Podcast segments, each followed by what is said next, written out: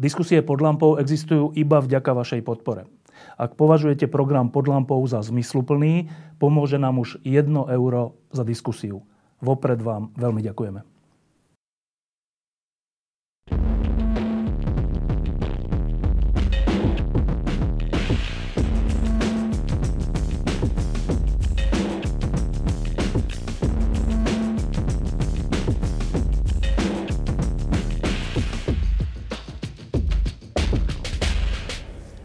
Dlhých mesiacoch e, sme dospeli na Slovensku do štádia, keď súčasťou uvoľňovania tej karanténnej, e, karanténnych opatrení je to, že pri natáčaní audio, audiovizuálnych diel už netreba mať rúško.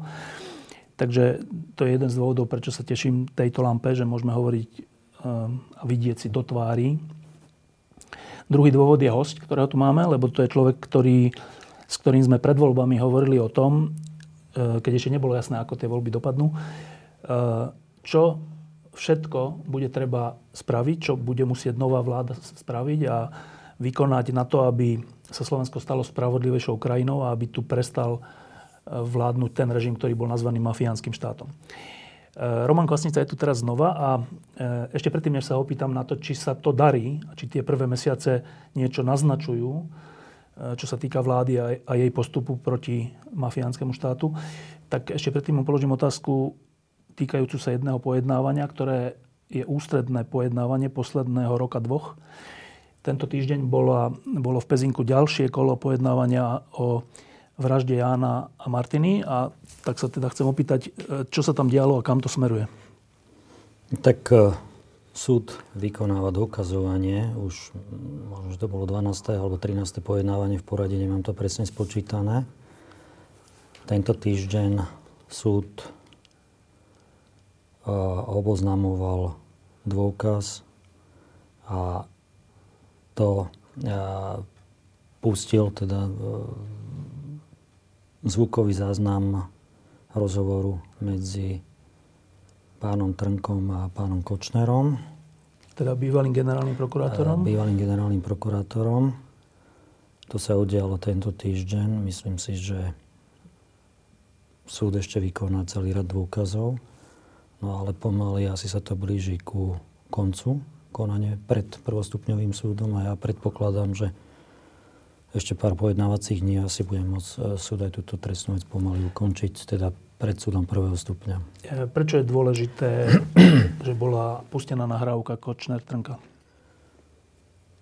Tak e, tá nahrávka je dôležitá vzhľadom e, ku tej skutočnosti, že sa tam zo pár razy jeden z obžalovaných vyjadruje o tom, že dá niekoho usmrtiť alebo že niekto bude usmrtený a, a je to dokonca teda v rozhovore s vtedajším ešte stále prokurátorom. Myslím, že ten rozhovor, rozhovor bol asi v roku 2014. A dokonca teda s bývalým generálnym prokurátorom, s ktorým tam pán Kočner ako jeden teda z obžalovaných v tejto našej kauze komunikuje ako so svojím lokajom alebo s osobou, ktorá je vlastne od neho absolútne závislá alebo teda je mu nejakým spôsobom podriadená. My, čo sme e, to sledovali nie zo súdnej siene, ale zvonka, tak e, sme zaregistrovali, že e, z prostredia tých aktérov toho rozhovoru zaznievali na von, von, neviem, či aj na súde, vyjadrenie, že to ani není ich rozhovor, to je vymyslené a, a podobne. Ako sa s tým súd vy, vysporadúva? Ja si myslím, že na súde o tomto ne, neboli žiadne pochybnosti a tie pochybnosti teraz myslím, že do toho vnáša pán Trnka. To som si aj ja všimol dneska v médiách, alebo včera, myslím, že dneska. Ja nemám žiadne pochybnosti o tom, že ten rozhovor je autentický a že nikto do tohto rozhovoru nejak technicky do tej nahrávky nevstupoval. Myslím si, že ten rozhovor pre mňa preukazuje presne ten stav, ktorý bol na prokuratúre za éry vládnutia, keď to takto nazveme pána doktora Trnku, teda časov, keď bol generálny prokurátor, eventuálne námestník generálneho prokurátora. No a to je tá e, ďalšia vec, kvôli ktorej sme sa stretli a tá podstatná vec a to je e, éra, ktorú sme tu zažívali posledné roky, ktorú bývalý prezident Kiska nazýval mafiánskym štátom, ty si to nazýval rozvratom ústavného zriadenia, ďalší ľudia to nazývali všelijako, ale každopádne to bola éra, v ktorom v ktorej tento štát fungoval inak než podľa zákonov a nie v prospech ľudí, ale v prospech úzkej skupiny vyvolených. Od volieb prešli 3 mesiace. Bola koronakríza, čiže veľká pozornosť vlády a, a parlamentu bola venovaná tomuto, ale najprv takú všeobecnú otázku, že ak sme sa pred voľbami tu stretli a hovorili sme, čo, čo všetko bude treba urobiť a čo sú podmienky toho, aby sa to podarilo, aby zo Slovenska bola spravodlivejšia krajina, tak ukázali ti už niečo prvé tri mesiace tejto vlády? Tak eh, prvý predpoklad na to, aby mohlo dôjsť ku nejakej kvalitatívnej zmene, sa splnil. Výsledky volieb naozaj boli také, že vytvorili podmienky na to, aby sa pristúpilo k akési očiste spoločnosti a aj očiste verejného života. Naozaj výnimočná situácia spojená s koronou priniesla, priniesla určité spomalenie všetkých procesov spoločnosti, pretože boli prioritnými úplne iné problémy ako nejaké zásadné personálne zmeny. Musím povedať, že tento problém spojený s vírusom doprial určitý čas a oddych osobám, ktoré sa najviac obávali výsledkov volieb, tak ako boli oboznámené. Treba si povedať, že, treba si povedať, že nastáva alebo po voľbách nastal nejaký, nejaké prechodné obdobie nastalo, obdobie, kedy vlastne bolo potrebné zadefinovať, aký je stav spoločnosti, aký je stav orgánov činných trestnom konaní, aký je stav súdov. To sa pomaly deje podľa mňa. Na súdoch viacej, menej na prokuratúre, menej v policajnom zbore. Ale hovorím, bolo to zápričinené, určité spomalenie by som povedal, bolo zápričinené tými mimoriadnými udalosťami, ktoré boli spojené vlastne s koronavírom. Takže to je prirodzený vývoj. Taká, taká emblematická vec, ktorá sa zatiaľ nezmenila, je e, šéf policajného zboru, pán Lučanský. E, keď sme tu pred pár mesiacmi sedeli, chvíľočku, pred, týždeň pred voľbami, tak som sa ťa na to pýtal eh, a znova to spomeniem, keď sme boli na jednej diskusii, eh, myslím, že to bola diskusia denníka N, tak s pánom Lučanským ako vtedajším aj terejším šéfom policie a ty si tam vystupoval po ňom, tak on vo svojom vystúpení povedal tú podľa mňa šokujúcu a trestúhodnú vetu, že keď sa opýtali na Kuciaka na to, čo sa stalo, tak on tedy povedal, že Jan Kuciak podcenil situáciu. E, my sme tam vtedy sedeli vzadu, ty si mi vtedy hovoril, že ja odchádzam, ja nebudem toto počúvať, že to je hrozné. E, len pre pamäť, Jan Kuciak bol e, zastrašovaný a obrátil sa na políciu. A ak niekto podcenil situáciu, tak je to polícia, lebo Jan Kuciak urobil to, čo mal ako novinár aj ako občan. Keď bol zastrašovaný, obrátil sa na políciu, nikto mu nepomohol v tejto situácii povedať o zavraždenom mladom človeku, že podcenil situáciu, je hrozné. To vlastne znamená, že písal príliš ostro a nevedel, proti komu stojí. Ako keby takéto niečo. A tento pán Lučanský je aj tri mesiace po voľbách stále šéfom policie. Tak dá sa toto vysvetliť len koronakrízou? Myslím si, že stav policie, stav prokuratúry a stav slovenskej justície vôbec alebo súdov do istej, do istej miery odkrylo vlastne vyšetrovanie, ktoré spravil doktor Juvaz a jeho kolegovia. Toto vyšetrovanie nám jasne ukázalo, v akom stave, v akej kondícii máme niektoré slovenské štátne orgány. Myslím si, že tá situácia po voľbách sa zatiaľ nezmenila. Ja som sa kriticky vyjadroval ku vedeniu policajného zboru za éry ministerky Sakovej aj ku samotnej pani ministerke som sa vyjadroval kriticky, nech mi to je odpustené z jej strany. A myslím si, že nemôžeme, nemôžeme sa baviť iba o nejakom pánovi Lučanskom, ale to vyjadrenie samozrejme vec bolo absolútne neetické, ktoré spravil neprofesionálne a malo by ho diskvalifikovať možno z vedúcich policajných pozícií navždy. Rozklad slovenských štátnych orgánov, ktorý sa tu deje, ja neviem, či to je 10-15 rokov s malou výnimkou rokov 2010 až 2012, tak uh, zatiaľ sme s tým nezačali nič robiť, si dovolím tvrdiť. A myslím si, že zatiaľ sme si ani len nespravili definíciu, že kde sa to nachádza. A myslím si, že všetci, ktorí sme volili zmenu, v tohto ročných parlamentných voľbách sme očakávali, že nastane nejaká diskusia o tom, v akom stave máme slovenské štátne orgány, policia, prokuratúra, súdy. Táto diskusia podľa mňa ešte ani nezačala. A je to do istej miery, um, aby sme boli objektívni, zápričinené, ako som už uvádzal na začiatku, mimoriadnými udalosťami spojenými s koronavírom.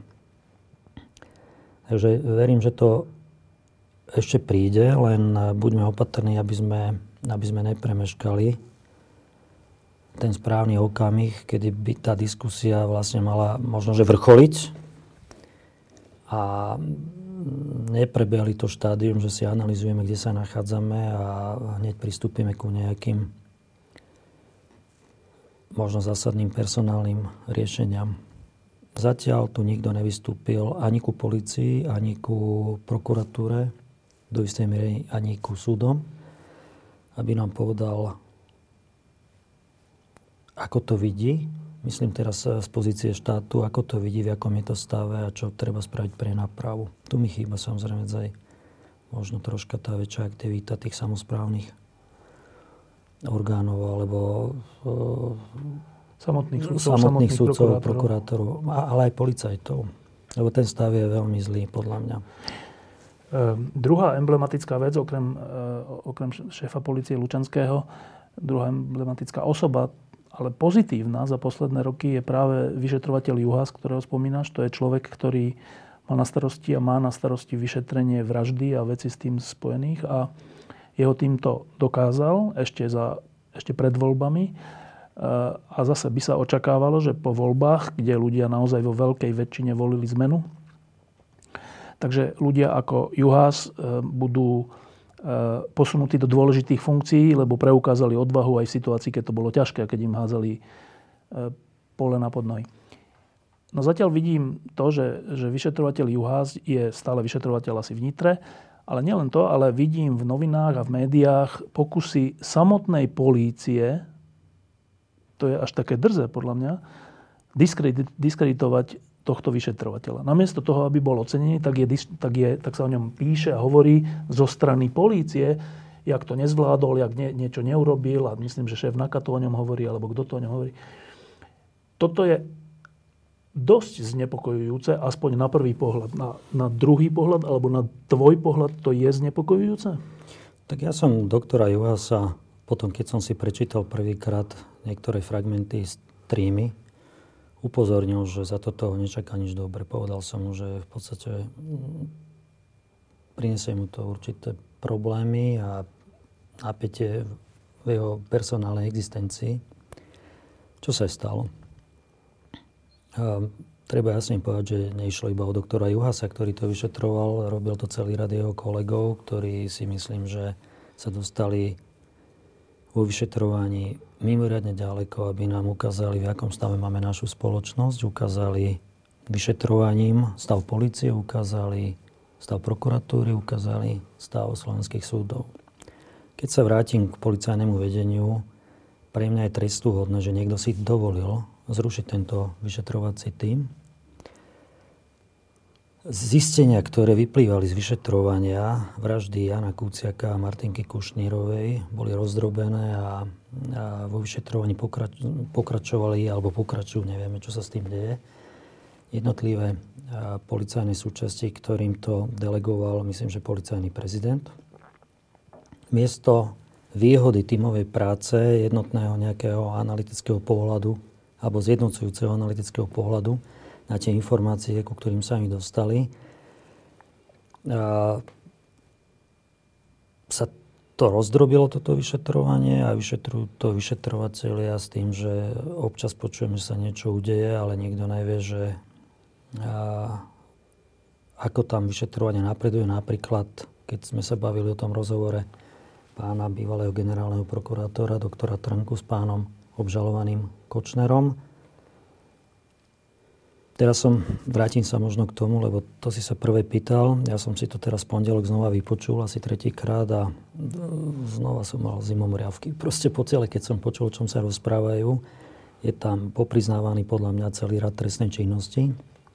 Aj pána Trnku, aj pána Kočnera. A je pre mňa veľkým otáznikom, že prečo tam není veľmi razantné trestné konanie vedené proti pánovi e, Trnkovi. Tam som sa vrátil aj pri pánovi Trnkovi ku tomu, že pre mňa z nepochopiteľných dôvodov zatiaľ není stíhaný za jeho aktivity v kauze Glenzhaus, kde evidentne podľa môjho názoru, nemusí byť správny, konal v rozpore s povinnosťami tedajšieho generálneho prokurátora. A späť k tomu vyšetrovaciemu týmu, proste to je zásadná chyba, čo spravili. Za to podľa môjho názoru by raz niekto mal niesť minimálne personálnu zodpovednosť. Pretože to bolo priamo rozhodnutie proti úspešnému vyšetrovaniu rozsiahlej trestnej činnosti, ktorú tento tým pána doktora Juhasa zistil a keď sa vrátim do toho obdobia, keď uh, si dobre pamätám na konci, na konci minulého roku, uh, späť na začiatku minulého roku vlastne mu bol jeho vyšetrovací tým zúžený a pamätám si veľmi dobre, že akým spôsobom to bolo odôvodňované.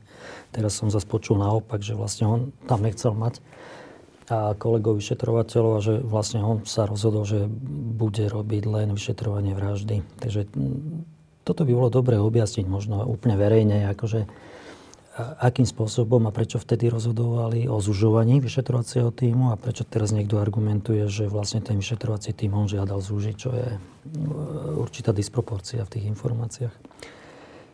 A to bola veľká chyba. To si myslím, že je, to si myslím, že je krok, ktorý viedol priamo proti úspešnému vyšetreniu a vyšetrovaniu pardon, a vyšetreniu rozsiahlej trestnej činnosti, ktorá bola zistená ktorá bola zistená vlastne doktorom Jovasom a jeho kolegami. Dneska napríklad, keď sa vrátim troška aj do tejto mm, veci konania pred súdom, dneska sa nikto systematicky nevenuje vlastne veciam pána Kočnera. Myslím si, že na Slovensku mal byť zriadený špeciálny vyšetrovací tým aj vzhľadom na tú situáciu, ktorá nastala po mm, tom, ako sa dostal pán Kočner na sankčný zoznam americkej štátnej administratívy. Špeciálny vyšetrovací tým len na jeho majetok. Myslím si, že mm, v tomto okamihu pán Kočner bez problémov disponuje svojim majetkom Myslím si, že v tomto okamihu má určitú časť, rozhodujúcu časť svojho majetku pod svojou kontrolou. A ja som v konaní pred e, súdom e, vo veci vraždy sa pokúsil o nejaké, o nejaké úkony. Som žiadal súdcu, to spravil, ale už ja si sám uvedomujem, všetko išlo nad rozsah možno konania pred súdom v Pezinku, takže súd už tam ďalej nemôže zisťovať okolnosti, ktoré sa týkajú jeho majetku, ale na toto mal byť podľa mňa zriadený špeciálny jeden tým, pretože všetko zatiaľ nasvedčuje tomu, že pán Kočner je dôvodne podozrivý z rozsiahlej majetkovej trestnej činnosti, spojenej e, s daňami z pridanej hodnoty, je spojený s trestnou činnosťou e, súvisiacou e, s rôznym nakladaním s majetkom, so zakladaním majetku. Tento majetok môže mať na rôznych spoločnostiach, v ktorých ho nefiguruje. Áno. Čiže toto by mal robiť niekto mimoriadne kvalifikovaný. Ja si myslím, že to nikto nerobí. A toto je chyba, ktorú jednoznačne pripisujem ja osobne. Môj názor nemusí byť správny súčasnému vedeniu policajného zboru, pretože rozhodnutie o zrušení vyšetrovacieho týmu bolo pravdepodobne motivované úplne inak, ako odzneli dôvody, ktoré som mal si možnosť vypočuť. No ale späť k tomu e, vyšetrovateľovi Juhásovi. E, v posledných dňoch a týždňoch sa to deje, keď v médiách čítame funkcionárov policajného zboru v rôznych, z rôznych stupňov, že on zanedbal niečo, že pri tom vyšetrovaní nepostupoval profesionálne. Skoro to vyzerá tak, že ten zlý Juhás robil zle, ale oni vlastne tomu vyšetrovaniu pomáhali. To sa kde berie toto tri mesiace po voľbách? Tak je to úplne prírodzený vývoj, pretože doktor Juhás podľa môjho názoru je a, a nebezpečným pre určité zaujímavé skupiny slovenské, politické, finančné a nazvime to aj mocenské, pretože všetci si veľmi dobre uvedomujú, že je to dneska nejaká značka. Je to osoba, ktorá podľa môjho názoru je priateľná pre celú slovenskú verejnosť, aby bola poverená z hľadiska boja proti kriminalite tej, tej by som povedal, z tých vyšších stupňov spoločenských, aby bola poverená vyšetrovaním, zisťovaním a tak ďalej No, tak e, je dobré dopredu ho očierniť, aby v podstate sa stal postupne nepriateľným. Čiže je to prírodzené. Ja si myslím, že doktor Uhas je mladý človek, perspektíva je absolútne pred ním. Myslím si, že budúcnosť má. Toto je všetko škola pre neho, pretože toto je absolútne prirodzený vývoj. Ja osobne som mu hovoril, že to toho čaká. Argumenty, ktoré odzneli na jeho adresu, nikto nebral vážne pretože ja môžem z mojej skúsenosti povedať, bol som pri tom vyšetrovaní, komunikoval som v pozícii spolnocenca poškodenej uh, Zlatky Kušnírovej, často s pánom uh, vyšetrovateľom. Podľa mňa konal uh, plynulo vo vyšetrovaní. My sme tam nezistili naozaj žiadne nejaké pochybenia, eventuálne, že by tam bola snaha niečo skovať alebo nedovyšetrovať proste mu zobrali ľudia spravili z neho svojím spôsobom nemohúceho vo vzťahu k niektorým tým podozreniam, ktoré sa tam ukazovali. Takže to bol prirodzený vývoj. Tam môže byť ešte, ale aby sme nedávali každému do hlavy zlý úmysel, tam môže byť e, tá pozícia dneska aj policajného vedenia, e, vedenia policajného zboru vo vzťahu k pánovi Juhasovi troška determinovaná aj tým, že títo ľudia to sú väčšinou bývalí operatívci a mm, absentuje tam možno nejaký skúsený vyšetrovateľ, ktorý by vedel mnohé veci aj z hľadiska toho vyšetrovania a posúdiť plynulosti vyšetrovania, lebo tie argumenty, ktoré odzneli, boli také skôr, ako mi to pripadalo vo vzťahu k pánovi doktorovi Ivasovi, ako také mm, babky na trhu, keď sa rozprávajú. To bolo nakoniec aj mm, v čase, keď mu nedovolili, aby sa vyjadroval, potom sa vyjadril nejaký predstaviteľ nejaký a povedal, že nesmie sa vyjadrovať, lebo ostatní by mu mohli závidieť, alebo že by sa nahnevali mm. na neho za to, že? Takže tie argumenty žiadne neodzneli z môjho pohľadu. Ja som pri tom vyšetrovaní bol a vlastne od mája roku 2018 bol som prvý, ktorý povedal, že treba dať dôveru týmto ľuďom, sú to mladí príslušníci policajného zboru, že musíme im dať proste priestor a oni ukázali, ukázali, že ten morálny záväzok voči rodinám, morálny záväzok e, voči celej slovenskej verejnosti, že bol tak silný, že išli naozaj aj do rôznych stretov. Nechcem ich teraz pomenovať, možno, že raz príde čas na to, keď ho niekto vypočuje pred inšpekciou ministerstva vnútra alebo e, pred e, vyšetrovateľom nejakým a bude presne popísané, koľko by som povedal profesnej odvahy doktor Juhas a jeho kolegovia museli vynaložiť na to, aby táto vec bola úspešne vyšetrená. No ale to, to, to raz príde. O to viac je zaražajúce, že Máme tu novú vládu, novú väčšinu v parlamente, dokonca ústavnú, máme tu nového ministra vnútra a e, v médiách sa, nevy, sa teda neprepiera to, čo tu bolo, ale údajné pochybenia Juhasa. To je úplne, že proti logike. Tak skúšajú, podľa môjho názoru, neúspešne skúšajú. Neúspešne skúšajú a budú to skúšať. tá snaha o jeho diskreditáciu prebiehala už v čase, keď sa vec vyšetrovala. Keď, pardon, v čase, keď bol dokonca vypočúvaný, pokiaľ si dobre pamätám, kvôli tomu a dávali mu závinu, že s plnomocnencom poškodených, napriek tomu, že to je ich právo, umožnil nahliadnúť do spisu alebo spravil kópiu časti vyšetrovacieho spisu, tak tomu dávali už závinu vtedy. Nikto to nezverejňoval. A bolo to v čase, keď sme ja mám dosť dobrý prehľad. Pamätám si veľmi dobre, že čo bolo zverejňované v médiách a mm, mal som častokrát silné podozrenie, že e, nie úniky boli u doktora Juhasa, ale od nadriadených, e, ktorým dával časti vyšetrovacích spisov, e, vyšetrovacieho spisu. Čiže niektorí novinári sa nedostávali ku informáciám od doktora Juhasa, ale skôr, skôr od iných predstaviteľov policajného zboru? No, toto je, čo sa týka policie. Čakáme na rázne kroky. Bol tu aj minister vnútra nový, e, vystupoval sympaticky, myslím, že to je e, čestný človek, ale naozaj, že čakáme na rázne kroky. E, druhým, druhým pilierom spravodlivosti, respektíve nespravodlivosti na Slovensku za posledné roky boli súdy. Čo sa týka súdov, znova bola tu ministerka spravodlivosti, znova vystupovala sympaticky, rázne, vie, čo chce.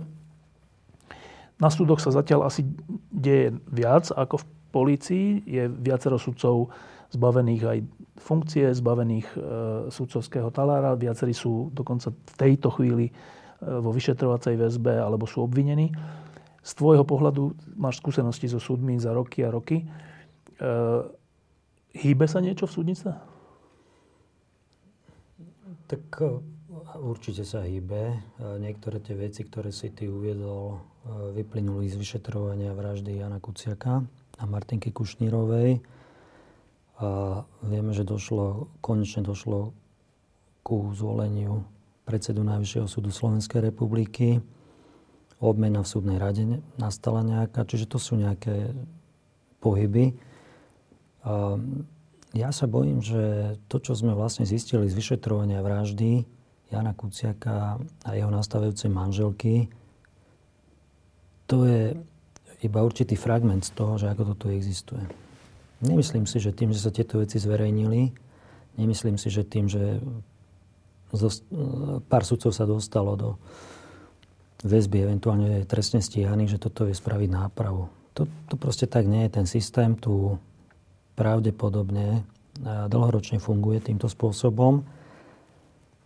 Myslím si, že na jednej strane môžeme predpokladať teda, že zverejnené informácie sú určitým tlakom na napravu a tá represia, ktorá nastala, trestnoprávna, na strane druhej to môže viesť aj ku tomu, že bude väčšia opatrnosť zo strany osob, ktoré doteraz proste obdobným spôsobom fungovali, či ako sudcové prokurátori alebo aj policajti, že budú opatrnejší. My musíme jednoducho začať budovať kontrolný systém, kontrolné mechanizmy nad mocou. To je mimoriadne podstatné. Na to, aby sme to boli schopní robiť, najprv si musíme pomenovať, v akom stave sa nachádzame. Ten stav je naozaj zlý. Myslím si, že, myslím si, že ako som už uviedol, tá vražda nám to v časti rozkryla. Toto je proste slovenská realita. Ja som není pripravený sa uspokojiť s tým, že že sem proste nastúpi pár akýchsi spasiteľov, ktorí povedia, ale my sme iní a my to tu proste, my vám garantujeme, že to, že už to tak nebude. Toto nemôže stačiť. Nemôže to stačiť. My v tomto okamihu by sme si asi mali vypýtať od e, samozprávy prokurátorov, sudcov návrhy. Nám občanom, oni, ja som to tu hovoril, v minulosti by nám mali povedať, že aké opatrenia oni navrhujú, aby stav, ktorý sme zistili, aj vďaka vyšetrovaniu sa nemohol zopakovať, aby eventuálne nemohol pokračovať. Skôr si myslím pokračovať, nezopakovať. A zatiaľ absentuje, možno aj kvôli koronavíru, pretože to nám celé rozhodilo, by som povedal, a celé nám to rozhodilo určitú postupnosť tých krokoch, krokov. Pardon. Absentuje tu jedna verejná odborná diskusia o tom, že čo by sme mali spraviť na policii, na prokuratúre, asi aj e, na súdoch. Ja by som bol veľmi opatrný veľmi opatrný v tom, aby som uh, si myslel, že, že riešením je akési previerkovanie sudcov. A z toho by som mal fakt obavu, aby Národný bezpečnostný úrad alebo ktokoľvek, neviem, že kto to vlastne je a kto tam pracuje s informáciami, aby dostal do rúk vlastne rozhodovanie o existencii, personálnej existencii či sudcov alebo nebo aj prokurátorov. Už vôbec nie ústavných sudcov. To, čo som naposledy zachytil, to sa ospravedlňujem, ale mm, to napriek tomu, že e, pán doktor Mamojka Určite ja nie som jemu sympatický a pravdepodobne ani on mne. Tak napriek tomu si myslím, že nemôžno len takto pracovať s informáciami, ktoré poskytuje Slovenská informačná služba. Nemôžeme sudcov dávať do rúk, zatiaľ si myslím, do rúk MBU alebo SIS a určite, určite nie sudcov ústavného súdu. Lebo nevieme nič o kvalite MBU jasné, a SIS. Jasné, proste kto nám dneska e, spraví nejakú garanciu, že Slovenská informačná služba je iná ako za Ivana Lexu? Kto nám dá garanciu, že Národný bezpečnostný úrad je na úrovni e, niektorého západoeurópskeho národného bezpečnostného úradu. Túto garanciu nemáme, tak buďme veľmi opatrní, aby sme hľadali tie zjednodušené riešenia. To znamená, že Národný bezpečnostný úrad nám začne hovoriť, ktorí sudcovia sú dobrí alebo ktorí nie sú dobrí. A tohto by som sa bal. Určite, určite túto výhradu mám aj vo vzťahu ku, ku sudcom ústavného súdu, ale tu je veľmi dôležitý jeden okamih podľa môjho názoru. A samozpráva sudcov Slovenskej republiky musí povedať, aké legislatívne opatrenia oni sami navrhujú aby sme sa vyhli nejakému postupu, kde sú sudcovia previerkovaní Národným bezpečnostným úradom. Pokiaľ sa to nebude dať vyriešený, tak potom možno, že iné nezostane. Ale dovtedy je treba, dovtedy je treba vlastne aj preskúmať, že aká je kondícia MBU a ak toto vlastne ide o týchto ľuďoch rozhodovať. K tomu dve otázky. E, čo sa týka tajnej služby, to je väčšiná téma na Slovensku. Asi sme ešte nie dospelý štát a teda nevieme mať ani dospelú tajnú službu. Ona je dlhodobo používaná v prospech jedného či druhého tábora a zneužívaná na predaj informácií a všeličo ďalšie.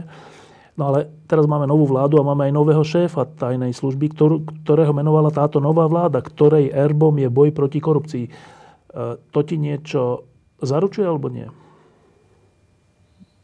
Hm, tak e, v prvom rade chcem povedať, že ku Slovenskej informačnej službe ja sa systematicky vyjadrujem tam, že tam nevieme, že čo je, čo sa tam nachádza. Určite nie je garanciou nejaká osoba, ktorá hovorí, že ja som garanciou. To je, to je nepostačujúce. Prvom rade by som teraz povedal, že by som dôsledne žiadal vyšetriť, ako mohla takýmto spôsobom zlyhať Slovenská informačná služba a zložky policajného zboru, že určitá skupina ľudí, ako to vyplýva e, zo zachytenej komunikácie pána Kočnera, tu mohla takýmto strašným spôsobom rozkladať naozaj ústavné zriadenie Slovenskej republiky aj s niektorými politikmi. A, a kde boli tieto zložky, ktoré proste sú platené veľmi dobre zo štátneho rozpočtu a mohli pripustiť takýto totálny rozklad, na konci ktorého mohla byť smrť dvoch nevinných mladých ľudí. Možno, že nevieme ešte o ďalších nejakých následkoch. Toto by bolo prioritne potrebné prešetriť podľa môjho názoru. Určite nestačí, keď niekto dojde a povie, že ja som ten spasiteľ. Nechcem, žiadnym spôsobom nepoznám toho pána, ktorý šefuje teraz Slovenskej informačnej službe.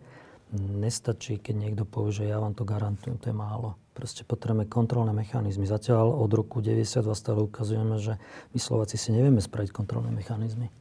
A prečo by som si mal teraz mysleť, že zrazu to nebude používané na iné účely, na iné účely, než uh, aké povinnosti vyplývajú Slovenskej informačnej službe zo zákona. To je... Ale nevedieme o tom žiadnu odbornú debatu. Nespoliehajme sa, že politici toto vyriešia za nás. My ako občania proste musíme žiadať kontrolné mechanizmy, respektíve ich vytvorenie. Jedna ešte otázka k tomu, ktorá teraz prebehla verejnosťou pred pár týždňami a s veľkým záujmom sa to stretlo. Prebehla informácia, že terajší, teda nový šéf tajnej služby ešte v minulosti, keď nebol šéfom tajnej služby ešte za minulej vlády, že došlo k nejakému stretnutiu s niekým, ktorý mu dal alebo ukázal nejaké fotografie, kde mal byť údajne vtedajší predseda vlády Pelegrini, na čo aj reagoval terajší nový šéf tajnej služby, že áno, ale že z tých fotografií nič nebolo vidno a proste tak, že to... Ale tá dôležitá informácia je, že to je aké prostredie, že... Alebo čo to hovorí o novom šéfovi tajnej služby, že za ním niekto chodí s nejakými fotografiami, pričom on nebol vtedy v žiadnej funkcii? Tak to je slovenská realita. To je slovenská realita, on to priznal, myslím, že v médiách priznal, že a toto vyplynulo z komunikácie, myslím, že pána Kočnera. Táto, táto informácia, pokiaľ si dobre pamätám. Tak ja neviem to hodnotiť. No tak jeho to zaujímalo a proste tie informácie asi mal záujem si vypočuť.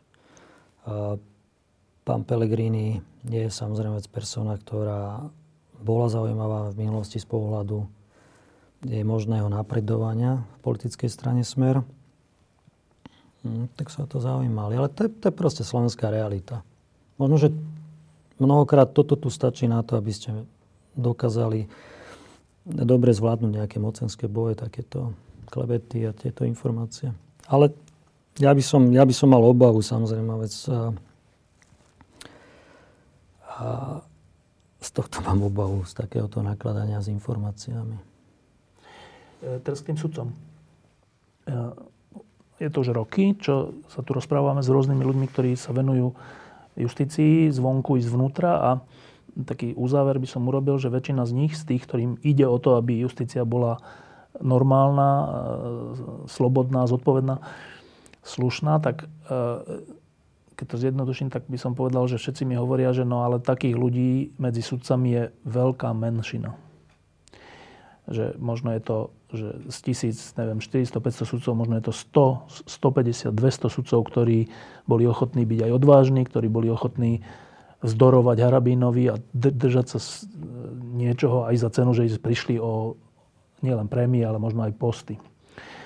No a ty hovoríš, že, že no ale previerky sudcov, vzhľadom k tomu, že MBU aký je, nevieme aké je a tajná služba, že to je nebezpečná vec. No ale aké iné má nástroje nová ministerka spravodlivosti, než tie, že e, pokiaľ teda tomu dobre rozumiem, tak tie previerky majú viesť k tomu, že či tí sudcovia napríklad nenadobudli príliš veľký majetok bez toho, aby mohli ho nadobudnúť zo svojej zákonnej činnosti. Ak teda by sme to nerobili previerkami, ak by ministerka nepostupovala, tak to má nejaký iný nástroj v situácii, keď to súdnictvo je v tomto stave?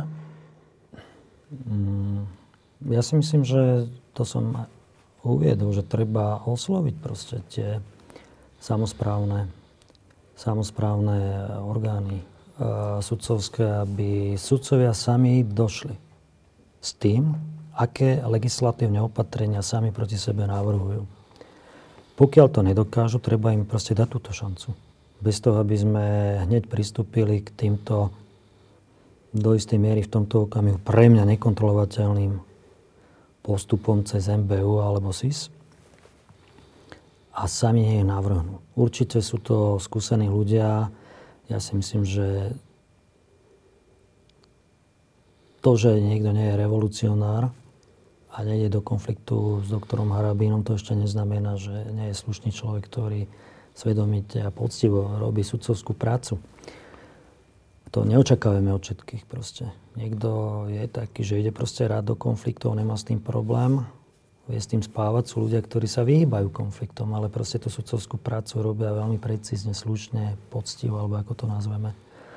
Čiže musíme im dať šancu podľa mňa ako občania sudcom, aby povedali, čo sa má spraviť legislatívne. Oni to sami musia navrhnúť. Pokiaľ túto šancu, ktorú im občania dajú, alebo parlament nevyužijú, no tak potom naozaj asi bude potrebné pristúpiť nejakým legislatívnym opatreniam, proti ktorým budú nespokojní a budú ich kritizovať, no ale budeme ako občania mať argument, navrhli sme vám, aby ste povedali sami návrhy. Vy ste to nespravili, takže bohužiaľ. Áno, len tam je to, že hovoríš, že, samozprávne orgány sudcov, ale to sú ktoré? To je, že Združenie sudcov Slovenska alebo, alebo súdna rada alebo také.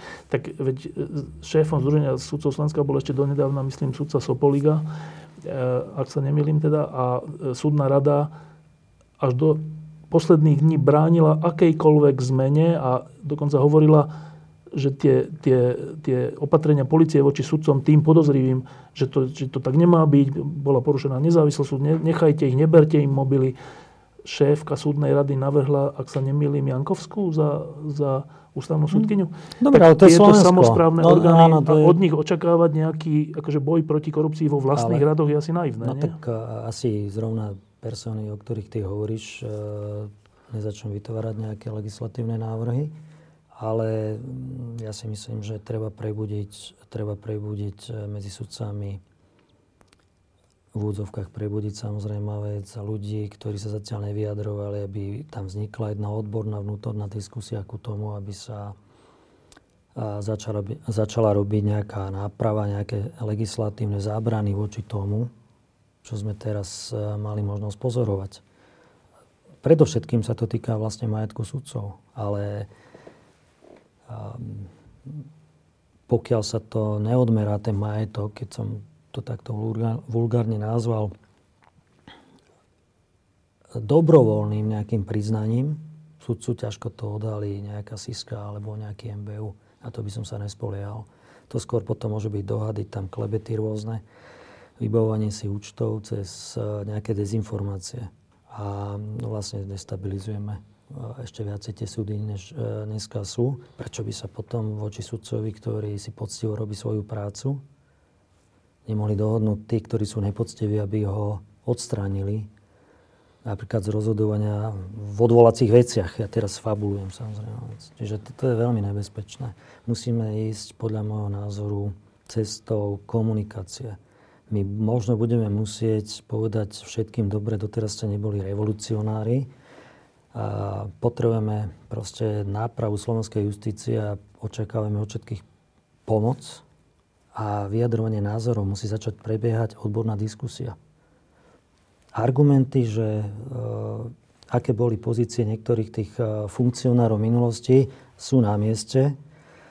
Tam by som skôr išiel na to, aby sa pozrel na ich rozhodovacú činnosť nejakú, ale nemôžeme zovšeobecňovať, lebo to, je, to sú iba také riešenia. To je zase cesta spasiteľstva, že niekto povie, ja vám garantujem, že toto je správne ale my potrebujeme systém a bez toho, aby sme tam zapojili tých ľudí do toho kontrolného systému, všetkých tých sudcov, alebo teda tých, ktorí budú ochotní, tak to nedokážeme. Keď sa rozhodnú oni to ignorovať, no tak potom asi iná cesta nebude. Ale tú šancu im musíme dať. Len nemôžeme do nekonečna a sa tu rozdeľovať dobrý a zlý, čestný a nečestný. Niekto povie, kvasnica je čestný, prečo? No lebo ja ti to hovorím. A to je málo. To je málo. To je málo. Musíme proste začať tvoriť ten kontrolný systém za ich pomoci, za pomoci všetkých. Áno, iba posledná vec k tomu, že, lebo to je úplne zaujímavé, že e, pred x rokmi, pred veľa rokmi, e, tá slušnejšia garnitúra, keď vládla, e, tak sa rozhodla, že dá e, sudcom veľkú nezávislosť a, a že to bude na samozprávnom princípe riešené aj samotné problémy súdnictva, že si budú riešiť sudcovia sami. A po rokoch sa ukázalo, že nie, že to pomohlo, ale že tý, ten sudcovský stav tú samozprávu zneužil. Áno, je to tak. Tak to, čo ty hovoríš, je, že znova, že ako keby, že tak dajme im trocha samozprávu v tom, ako, ako to napraviť. Ale po tejto skúsenosti, Ale Štefan, ja nie som taký naivný. Ja by som a, dal minimálne nejaké 3 až 6 mesiacov na to, aby to spravili. Ale dovtedy by som nepristúpil k nejakým, a, nazvime to, radikálnym legislatívnym opatreniam. Proste treba, treba sa pokúsiť o ten spoločný reštart. že ty veríš tomu, že takí ľudia sa tam nájdú v Ale tí ľudia sú množstve. tam. Tí ľudia množstve. sú tam. A mm, ja si myslím, že pokiaľ sa povie, že čakáme na nejaké legislatívne návrhy a povedzte, ako to napraviť, tak uh, možno iniciujeme nejaký uh, vývoj, proces. nejaký proces. Možno nie. Keď nie, tak budem možno prvý, ktorý povie, dobre, tak poďme teraz do týchto radikálnych legislatívnych riešení, ale určite by som sa pokúsil najskôr komunikovať so všetkými. To treba spraviť. Nemôžeme si dovoliť, kto mne garantuje, alebo nám, občanom garantuje, že tá skupina, ktorá o sebe hovorí, že je dobrá, že je naozaj dobrá. To je, to je, to je málo, že, že niekto to o sebe povie. Lebo ja, ja sa bojím na Slovensku tých záchrancov. Ja počúvam od roku 92, stále ma niekto zachraňuje. A ja už mám z týchto ľudí ako strach, lebo Najprv nám zachraňoval Mečiar vlastne Slovensko, že aby sme neboli utlačení od Čechov. Potom nám e, zachraňovali, potom nás zachraňovali proti Maďarovi. Ma, proti Maďarom, pardon, nie proti Maďarovi. Potom nás zachraňovali neviem pred kým. Potom došiel pán Zurinda, ten nám zachraňoval demokraciu. Potom zase zachraňovali sociálny štát a zachraňovali všetko, čo Zurinda kvázi pokazil a stále nás niekto zachraňuje. A ja, ja už mám proste z týchto ľudí ako obavu. Čiže mňa zaujíma komunikácia so všetkými. Pokiaľ je u niekoho preukázané páchanie trestnej činnosti, nekompromisne treba pristupovať v zmysle právneho poriadku Slovenskej republiky, ale musíme dať šancu, lebo znova sa nepohneme. Pokiaľ sa teraz rozdelíme na dva tábory, pokiaľ justíciu rozdelíme na dva tábory, pokúsme sa v nejakom časovom horizonte spraviť jednu spoločenskú diskusiu odbornú o tom, ako by mali vyzerať slovenské súdy, ako spraviť kontrolný mechanizmus nad tým, aby sudcovia naozaj eh, boli nejakým spôsobom aj ich rozhodovanie kontrolovateľné, aby tam bola znížená možnosť miery korupcie. Neviem zatiaľ, ja neviem teraz povedať, ale k tomu treba proste diskutovať. Je málo, keď celá diskusia skončí tým, že my sme dobrí a vy ste zlí. To je, neviem viacej ako justícii povedať. Je dobre teraz, že sú zmeny uh, v súdnej rade. Je dobre, že bol zvolený predseda Najvyššieho súdu. Podľa mňa je tu erudovaný, uh, čistý, čestný človek. Pán Šikuta teda? Áno. Takže to je akože úspech. Určite tam budú mať priestor, aby rástli odborníci, čistí ľudia, aby išli do popredia. Takže to je, si myslím, veľmi dôležitý moment. Ale celé Slovensko musíme začať nejakým spôsobom robiť. E, dobre, tretia oblasť, o ktorej dokonca viacerí politici z tej strany, ktorá slubovala zmenu, z tých stran, ktoré slubovali zmenu, e, hovorili, že to je úplne že najdôležitejšie rozhodnutie, ktoré oni budú robiť, je e, výmena alebo nový generálny prokurátor. Dokonca v programoch to mali vo vládnom programe a všade vo volenej kampani hovorili, že to bude rozhodujúce, e, rozhodujúci krok prvého alebo aj prvých dvoch rokov vládnutia. Až tak. Čo sa zdá také, že počkajte, my tu máme veľa problémov rôznych, od školstva, zdravotníctva, spravodlivosti súdov, ale že prečo, že jeden je najdôležitejší? Dobre. Najprv iba kontrolná otázka. Je to najdôležitejšie rozhodnutie? No, ja si myslím, že asi áno. Dobre. E, je to najdôležitejšie rozhodnutie tejto vlády vzhľadom k tomu, alebo tejto väčšiny vzhľadom k tomu, že ten generálny prokurátor má také veľké kompetencie? Hm. Tak ja by som v tej mojej odpovedi neraz, nerad to vytrhol z kontextu všetkých podproblémov, ktoré no. sú s tým spojené. Slovensko je systematicky rozkradané od, podľa mňa od 1. januára 1993, ako vzniklo. Niektorí hovoria, že preto vzniklo. Hmm, asi majú pravdu. A štátne orgány, predovšetkým orgány činné v trestnom konaní, nie často fungovali zákony normálnym spôsobom a tá devastácia si myslím nastala predovšetkým za éry vlastne HZD z roku 94 a to s nejakými prestávkami pokračuje možno, že až dodnes.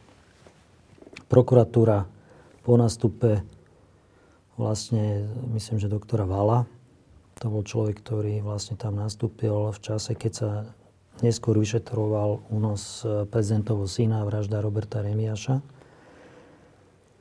Tak tá kvalitatívna úroveň išla mimoriadne dole podľa môjho názoru.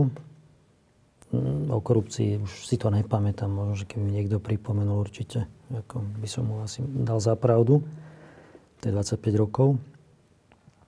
A myslím, že odborná úroveň, potom a maximálna devastácia nastala v čase, keď tam nastúpil doktor Trnka, ktorý bol, myslím, že najskôr námestníkom. Vojenský generálneho prokurátora ako vojenský námestník, alebo ako sa to nazývalo. Potom bol generálny prokurátor, potom bol ešte stále v pozícii námestníka generálneho prokurátora, pokiaľ sa nezvolil nový generálny prokurátor. A celý ten vývoj prokuratúry od roku 1993 e, podľa mňa bol spojený s tým, že prokuratúra nikdy neišla do vyšetrovania vlastných prokurátorov, eventuálne policajtov, ktorí skovali vlastne trestnú činnosť.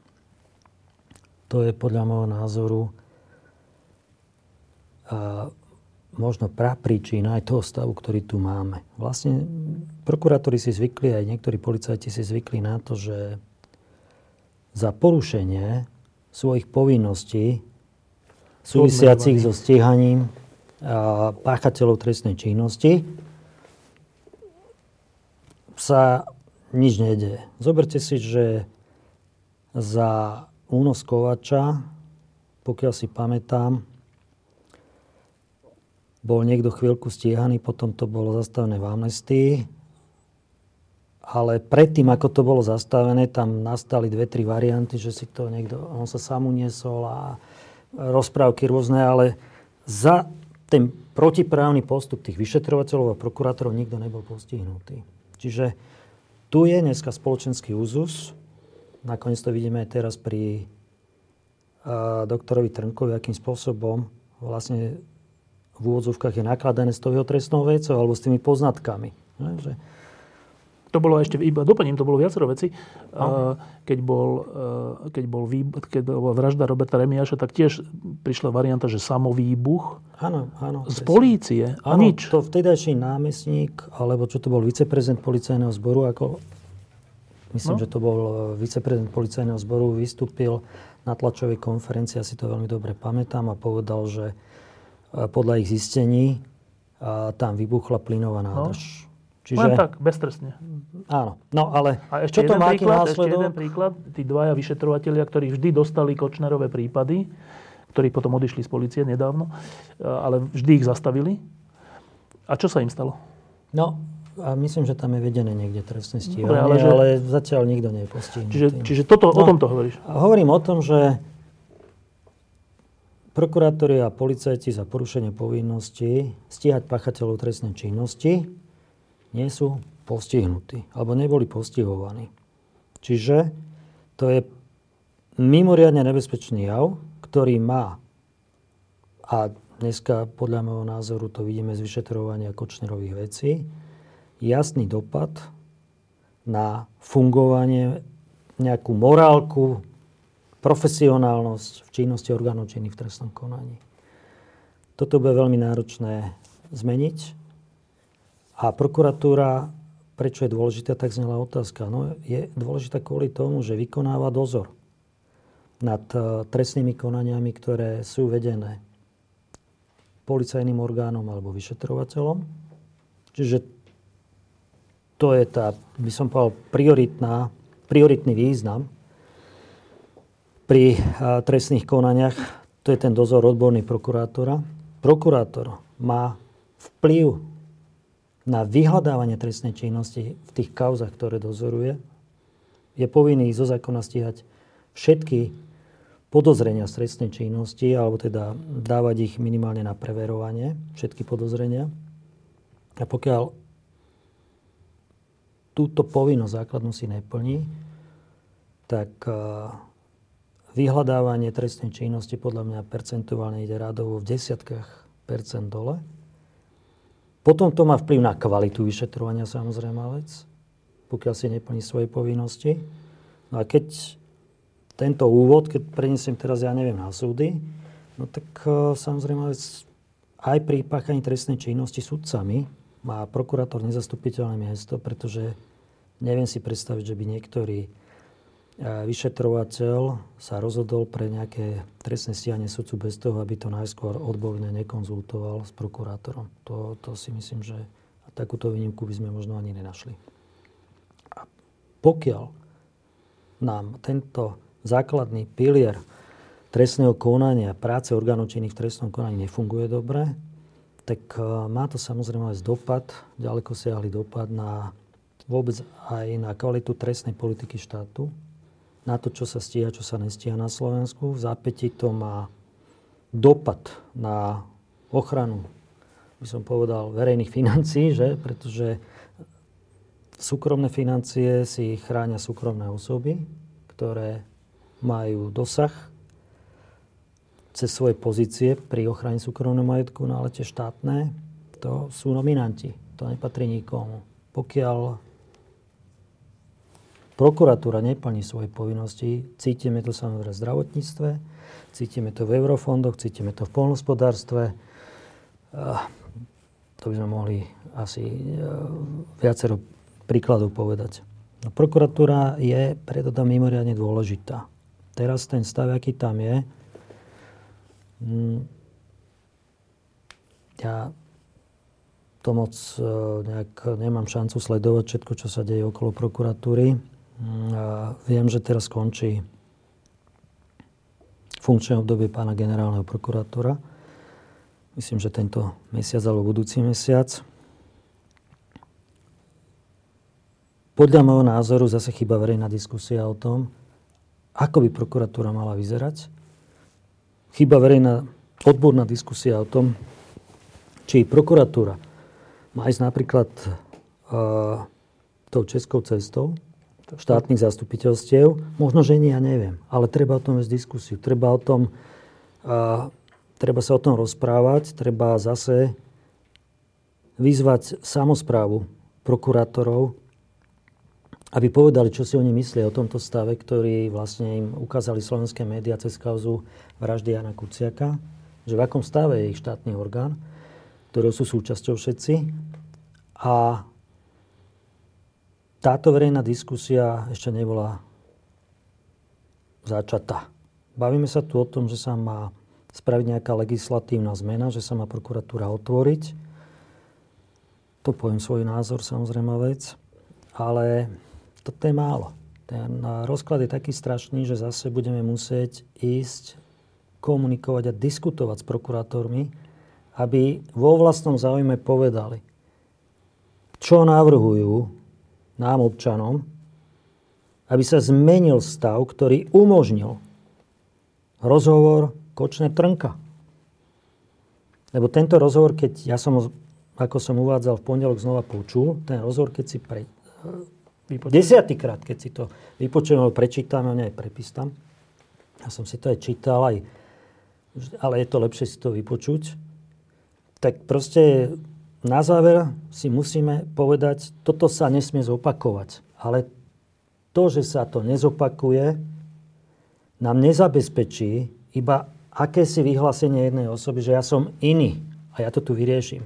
Musíme pristúpiť pravdepodobne k širším legislatívnym zmenám a musíme si zadefinovať, ako má vyzerať prokurat- slovenská prokuratúra. Pardon. E, teraz je tá diskusia e,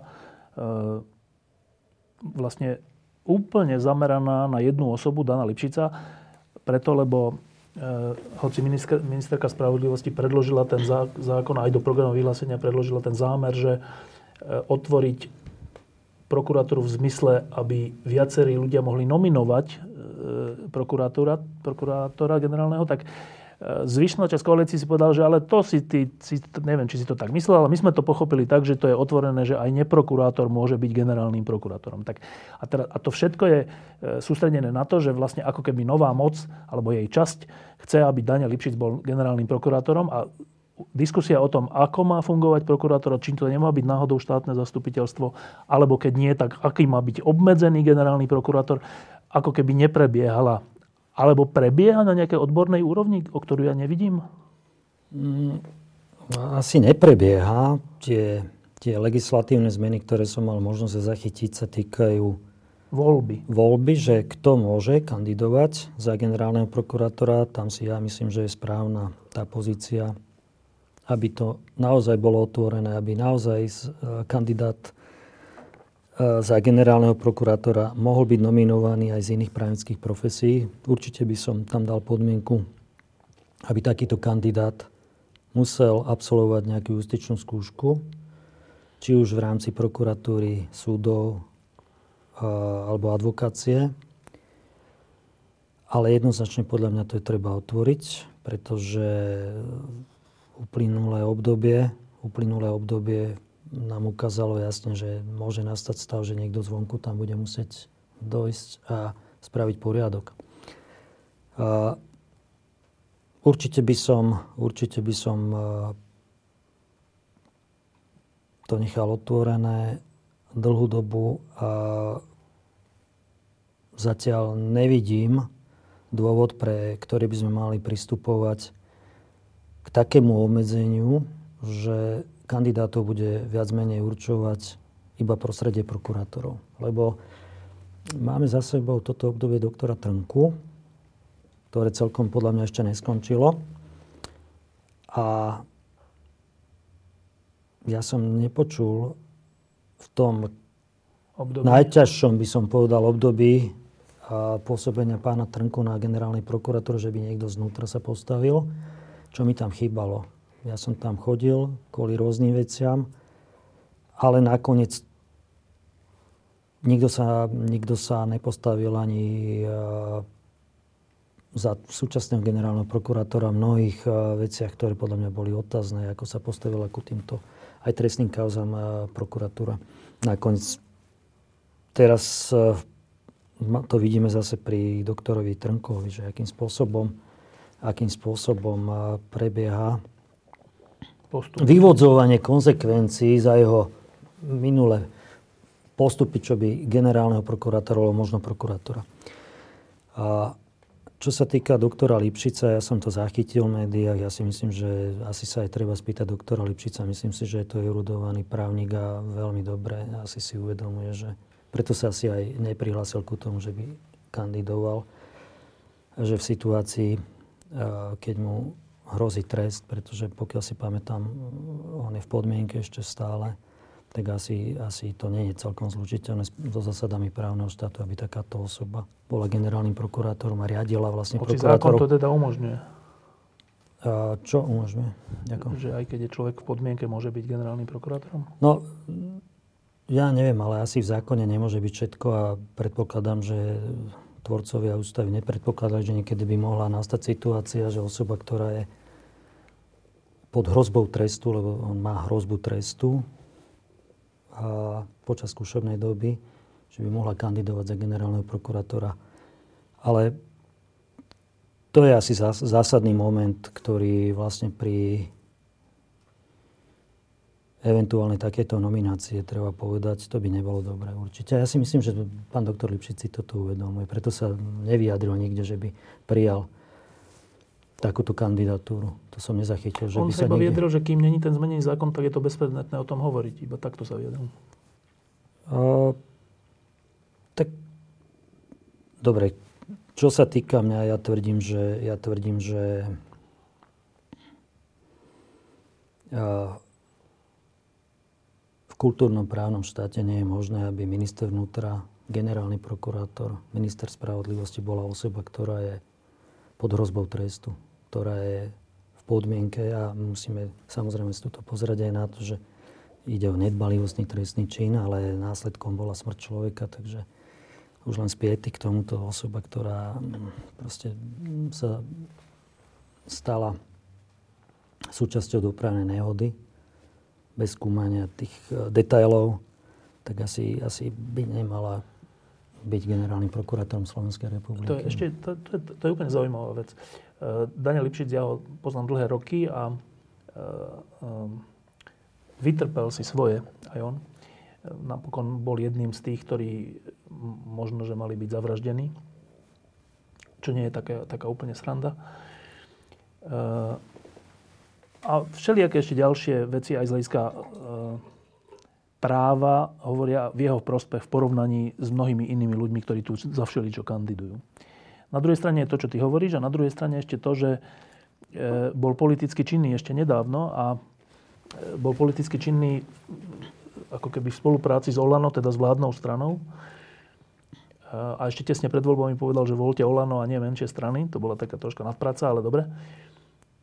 Ale že toto samotné, že ty si bol prokurátorom, tak preto sa to pýtam, že ak odhľadneme od tej podmienky, že politická angažovanosť tohto rangu, teda nie, že bol nejaký radový poslanec, ale tohto rangu, je, podmien, je teda prekážkou toho, aby človek bol nezávislý generálny prokurátor?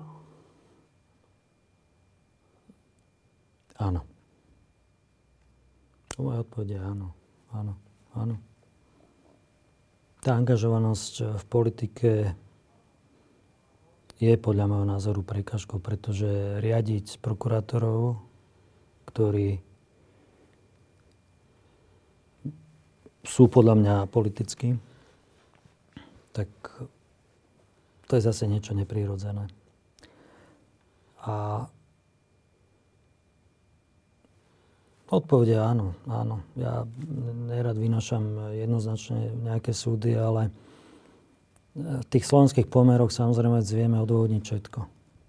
Pretože tie pomery, ktoré my tu žijeme, sú pre ľudí, ktorí sem prídu, sú mnohokrát nepochopiteľné. A naozaj ideme z extrému do extrému a to, čo tu vládlo, to, čo tu možno za chvíľu znova bude vládnuť, to nevieme vylúčiť tak e, pripúšťa, pripúšťa rôzne úvahy a obavy, vyjadrovanie obav z niečoho, ale asi, asi generálny prokurátor by nemal byť niekto, kto bol mimoriadne politicky činný alebo mimoriadne politicky aktívny. A ťažko zadefinovať, že aký bude ďalší vývoj.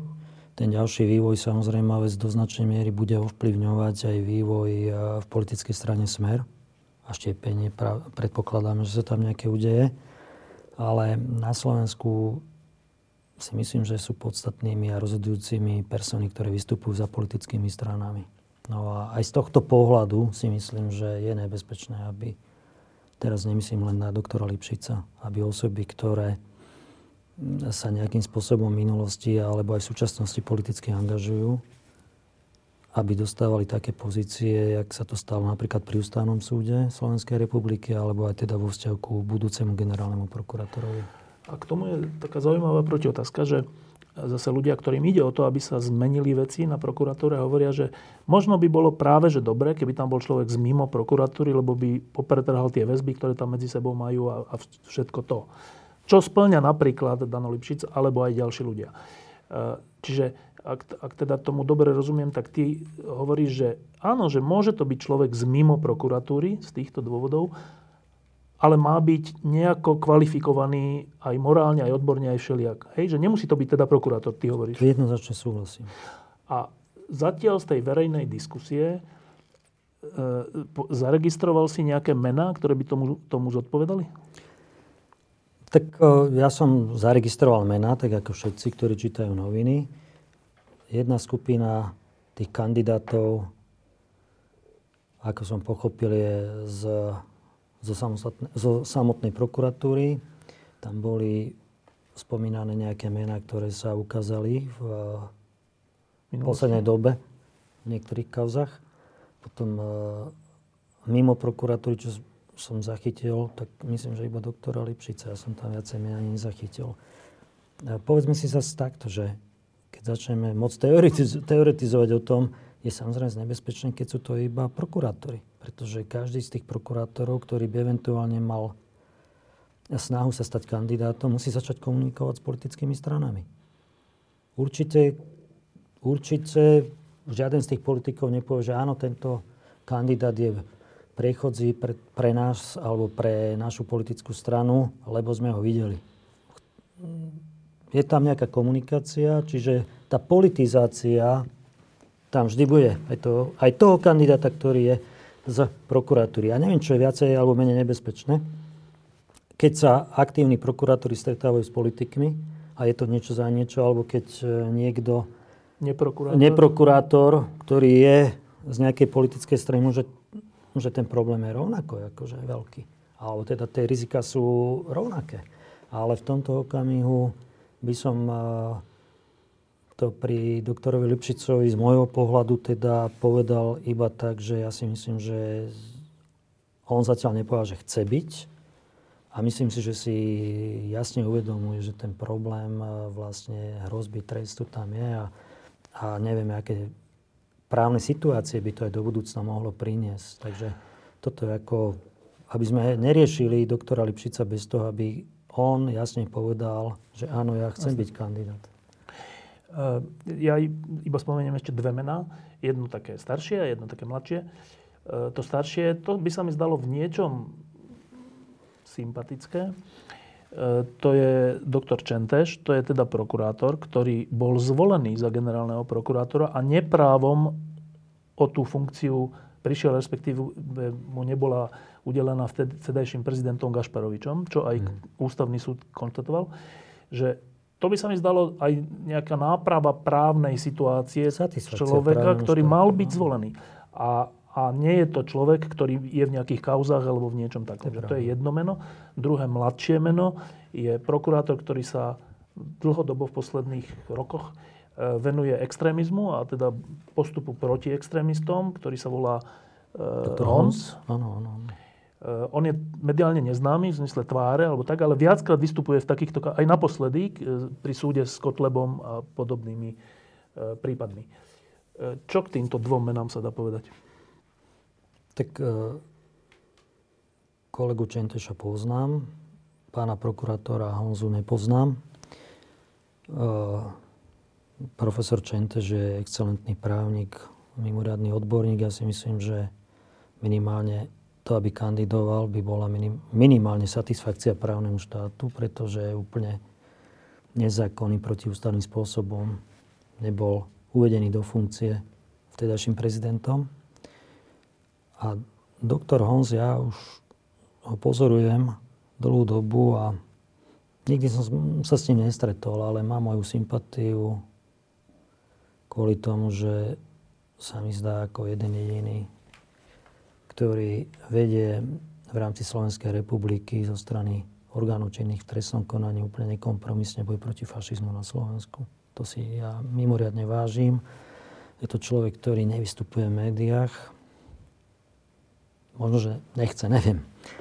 Ale treba sa ho spýtať, áno, toto ukazuje to jedno, že na Slovensku je veľké množstvo naozaj slušných ľudí, ktorí sú schopní bez toho, aby boli pomenovaní, bez toho, aby boli známi, bojovať proti zlu. V tej pozícii, ktorú majú pri doktorovi Honzovi, to je pozícia prokurátora, úradu špeciálnej prokuratúry. Takže pri obi dvoch ja hovorím, že áno. Že, čo sa týka môjho názoru, to sú výborné typy určite. Uh, predposledná vec. E, keď sme, aj dneska si to spomenul, ale aj tesne pred voľbami, keď sme tu sedeli, tak ty si varoval pred tým, že ten nepriateľ je silný. A to nielen ako politické strany, ale najmä ako ľudia v pozadí, ktoré, ktorí tie politické strany možno až ovládajú, alebo minimálne s nimi kooperujú. A teraz vidíme taký zaujímavý jav, tri mesiace po voľbách, že v smere, ktorá, ktorá bola ústredná strana toho režimu pred voľbami, e, sa deje nejaká zmena. Sa deje zmena teda v tom, že ako keby časť Smeru opúšťa svojho predsedu a vsádza na nového predsedu. Takto, tak, takto to vidno z médií. E, my sme o tom teraz týždni písali a my sme postavili takú tézu, že ale to není tak, že to časť Smeru teraz opúšťa jedného predsedu a chce druhého predsedu, ale že práve tí mocní ľudia v pozadí, ktorí sa niekedy nepresne nazývajú oligarchovia, ale proste ľudia, ktorí ťažili z toho, že boli prepojení so Smerom predtým z HZDS, že pre tých ľudí už, už Fico není zaujímavý a tí teraz presedlali na Pellegriniho. Tak e, čo je pravda? Ten, to, čo vidíme v médiách, alebo, to, čo, alebo táto téza? Tak môj názor, aký je. Neviem, čo je pravda. Ja môžem mať iba názor. Presne zažívame to, čo sa podľa mňa dialo pri HZDS pokiaľ mal eh, Vladimír Mečer politický vplyv a politickú perspektívu, ktorá zabezpečovala pre skupiny, ktoré stvoril a ktoré pri ňom finančne vyrástli. Pokiaľ mal pre nich nejaký ten politický výtlak, tak bol vodca, žiadaný, milý, príjemný. Pokiaľ sa vyčerpal politicky, tak eh, to obdobie, už neviem, či to bol 99. 2000, bola založená politická strana Smer. Ja si myslím, že tí istí ľudia, ktorí to vtedy uh, skončili s Mečerom, to teraz začali končiť s Ficom. Fico sa vyčerpal. No a v podstate vytvorili si politickú alternatívu, ktorá im zabezpečí do budúcna na začiatku im ide iba o beztrestnosť, neskôr im pôjde zase o peniaze. Pri Mečiarovi tiež, ja som mal možnosť to vtedy pozorovať s jedným z tých ľudí, som sa dokonca stretol v rámci môjho zastupovania. Mali sme takú voľnú debatu a on hovorí, že viete, nám už nejde o peniaze, my ich máme. My už len potrebujeme kľud, aby sme sa dostali do Európskej únie. Ten človek dneska robí, alebo robil strašne peniaze pri Ficovi. A vlastne teraz idú znova, podľa mňa, týmto spôsobom. To sú ľudia bez toho, aby sme ich menovali. Máme predstavu všetci, že kto to asi je. Ten vplyv je veľký, sú veľmi chytrí, sú skúsení. Samozrejme vec politické strany, ktoré dneska oproti ním stoja, sú zraniteľné. Možno svojím spôsobom neskúsené. Takže budú robiť prieniky do týchto politických strán, ktoré budú destabilizovať tieto politické strany cez svoje vzťahy, cez svoje peniaze, ktoré majú.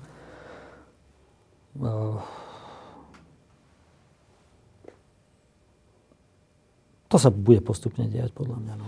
Preto je veľmi podstatné. Lebo musí to mať nejaké riešenie. Podľa mňa riešenie to má. Podľa môjho názoru, a teraz možno budem hovoriť aj, čo som si myslel, že by som tu dneska nepovedal. Treba urychlenie zmenu vo vedení policajného zboru, vo vedení NAKY. Treba zastabilizovať policajný zbor. Treba podľa môjho názoru vybrať adekvátneho situácii kandidáta na generálneho prokurátora, pretože čím ďalej, tým to bude komplikovanejšie. A pokiaľ by mali vzniknúť funkčný policajný zbor a funkčná prokuratúra, tak títo ľudia budú schopní na Slovensku vyvolať, by som povedal, škoaličnú krízu. Budú schopní to spraviť. To je tá otázka, že e, zase tak pri tom povrchnom pohľade je to, že však voľby dopadli v zásade dobre, proti mafiánskému štátu, však je ústavná väčšina proti tomu, tým pádom nech si oni majú či Fica alebo Pelegriniho, čo im to pomôže, oni sú v opozícii v, v veľkej menšine, čiže ako keby na prvý pohľad nemajú šancu. Ty hovoríš, že nie len, že majú šancu, čo sa týka e, zmeny v smere, ale že majú šancu ovplyvňovať túto koalíciu? Myslím si, že áno. Aj to budú robiť. Pokiaľ to už nerobia, myslím, že to je robia. Bez toho, aby som odpovedal na ďalšie otázky. Že pri kom si to myslím, že? A to není také ťažké čítať.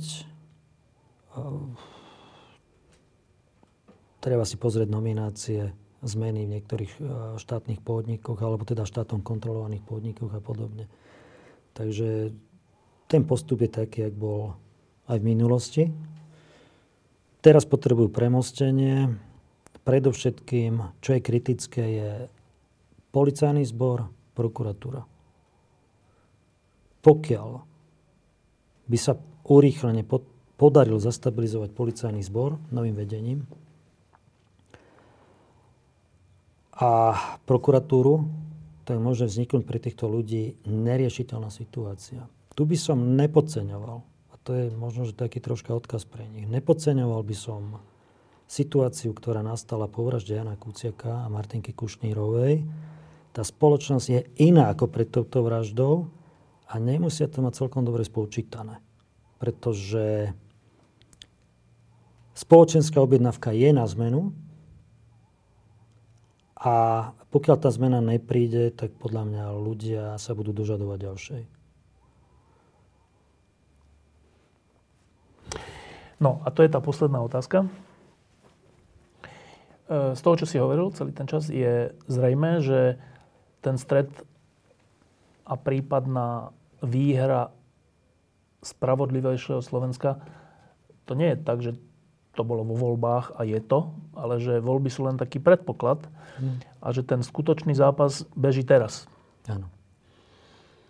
E, popísal si strany toho zápasu nejakým spôsobom? E, keď sa na to pozeráš realisticky. Je šanca, že ten mafiánsky štát prehrá? Áno, ja si myslím, že uh, nechcem, aby to vyznelo pateticky. Ja som to povedal vlastne po vražde vo Veľkej Máči, po dvojnásobnej úkladnej vražde, že toto, toto prinieslo absolútne novú situáciu aj do rozmýšľania nás všetkých pretože zrazu každý si vie povedať, že to nie je len tak, že oni rozkradajú naše peniaze a ja s tým nemám čo robiť, ale oni sú schopní vražiť naše deti. Pokiaľ nebude zastabilizovaný štát, tak prečo by to niekto nezopakoval, ako to si treba jasne povedať. Takže spoločenská objednávka je na zmenu, pokiaľ tieto strany, ktoré tvoria koalíciu, nebudú, nebudú pripravené vyhovieť tejto spoločenskej objednávke, aby Slovenská republika fungoval ako normálny právny štát, tak proste občania budú žiadať zmenu. Cez rôzne politické strany, nemyslím si, že to bude cez pána Kotlebu, ale budú žiadať zmenu. Takže tá situácia je v tomto nová. Ja si myslím, že to premostenie sa im zatiaľ darí. Uvidíme premostenie tým akýmsi skupinám, ktoré nechceme pomenovať tu z pochopiteľných dôvodov. Zatiaľ sa im to darí, ale nemyslím si, že nemyslím si, že je to neriešiteľné. Má tá nová garnitúra na to?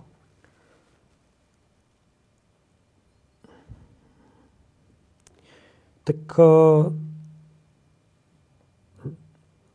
znova, znova poukazujem na spoločenskú objednávku.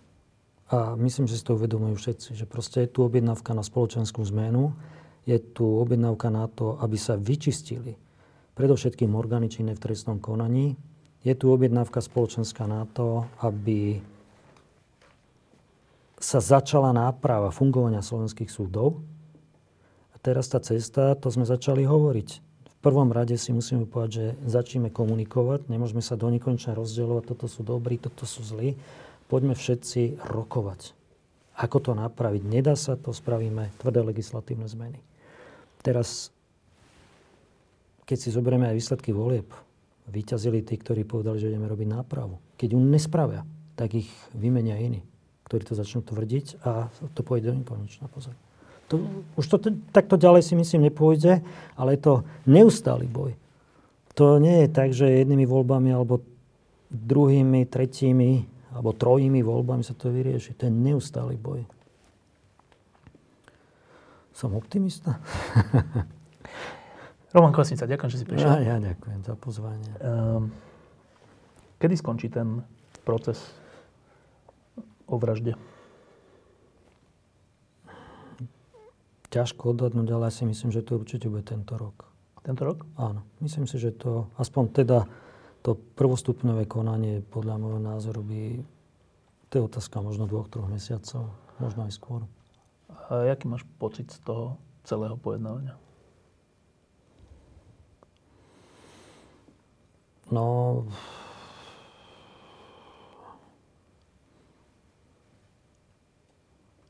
to je, to je strašné, čo sa tam všetko vlastne môže slovenská verejnosť dozvedieť vďaka novinárom z tohto pojednávania, no ale ja znova a znova vždy, keď vidím tých pozostalých, tak rozmýšľam nad tým, že toto sa mohlo stať každému z nás. Keď sa rozprávame o tom, že čo tu vlastne ako ako to tu funguje. No. Je, to, je to dva roky. E, z tých spravodajstiev vidíme rodičov alebo aj súrodencov na tom pojednávaní, ale nepočujeme ich, iba, iba vidíme tie ilustračné zábery. Ty, si, ty tam s nimi sedíš priamo. Ako to nesú?